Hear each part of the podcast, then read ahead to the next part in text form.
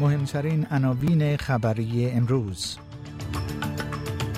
انتونی البنیزی نخست وزیر استرالیا برای شرکت در اجلاس سران شرق آسیا آسیان وارد پنومپن پایتخت کامبوج شد. روسیه می‌گوید که خروج نیروهایش از منطقه خرسون در اوکراین وضعیت این قلمرو را تغییر نخواهد داد. آلمان و ایسلند خواستار برگزاری جلسه اضطراری شورای حقوق بشر سازمان ملل برای بررسی شرایط ایران شدند. و چند خبر دیگر.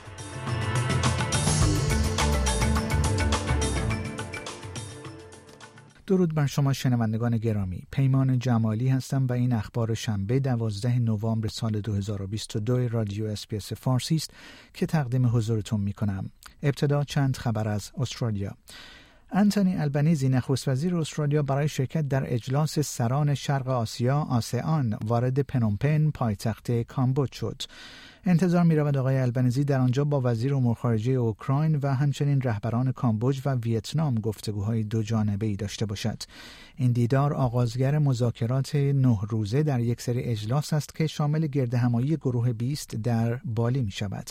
آقای البنزی امیدوار است که به عنوان بخشی از تلاش های دولتش برای بازگرداندن روابط با چین دیداری با شی جین پینگ رئیس جمهور این کشور در گرد همایی گروه 20 داشته باشد.